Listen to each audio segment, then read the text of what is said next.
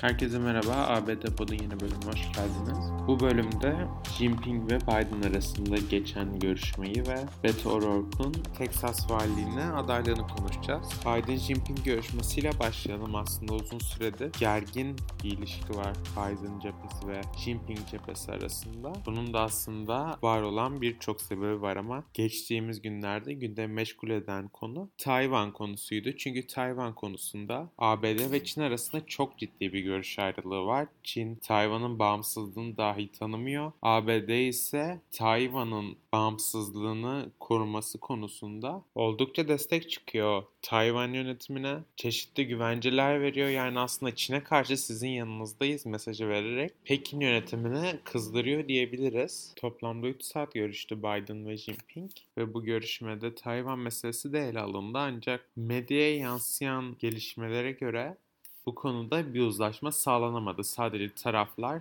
kendi düşüncelerini aktardılar ve aslında birazcık daha duruşlarını yinelemiş oldular bu konuyla ilgili. Bunun dışında gündeme gelen başka konular Afganistan, Kuzey Kore, İran meseleleri buna ek olarak da devam eden Covid-19 salgınıymış. Genel olarak iki tarafta aslında olumlu bir görüşme gerçekleştirdiğini belirtiyorlar. Yani aslında iki tarafın da gayet ılımlı bir şekilde birbirini dinlediğini ve iki ülkesinde yaşanabilecek olası bir gerginliğin iki taraf için de iyi olmayacağı belirtilmiş. Yani aslında görüşme sonrasında değişen majör bir şey olmayacağını ve iki ülkenin mevcut dış politikalarını sürdürmeye devam edeceğini anlıyoruz. Beto'nun Texas valiliğine adaylığına gelecek olursak, Beto 2018 yılında senatörlük yarışındaydı. Kendisi aslında Texas'ta çok da bilinmeyen bir siyasiydi ve Ted Cruz'a karşı cumhuriyetçi ve görevde o zamanda da görevde olan, şu an hala da görevde olan Ted Cruz'a karşı bir senato yarışına girdi ve bu senato yarışında aslında hiç bilinmeyen bir demokratken %48 civarı bir oy alarak aslında Ted Cruz'a çok yakın bir şekilde, çok yakın bir oranda seçimi kaybetti. Dolayısıyla o seçim sonrasında Texas eyaleti genelinde hatta ülke genelinde tanınan bir siyasi figür haline gelmiş oldu. Beto daha sonrasında da 2019-2020 civarında da başkanlık komitesini kurdu. Başkan aday adayı oldu Demokrat Parti'den.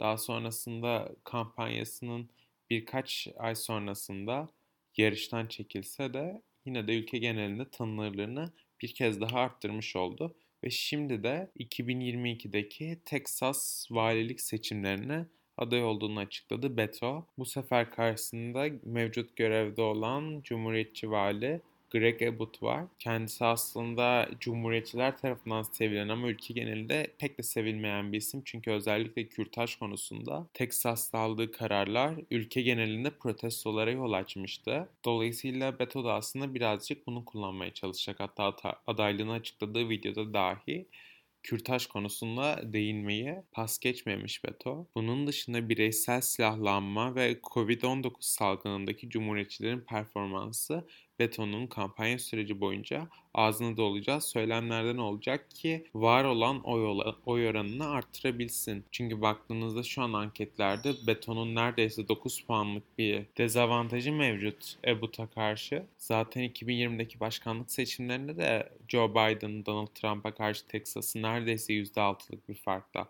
kaybetmişti. Bu da pek hoş olan bir sonuç değil demokratlar için. Hani zaten cumhuriyetçilerin çoğunlukta olduğu ve güçlü olduğu bir eyaletten bahsediyoruz. Texas'tan bahsediyoruz ve şu anda zaten Texas sadece Texas'ta değil zaten ülke genel olarak Joe Biden'ın, Başkan Joe Biden'ın performansından memnun değil.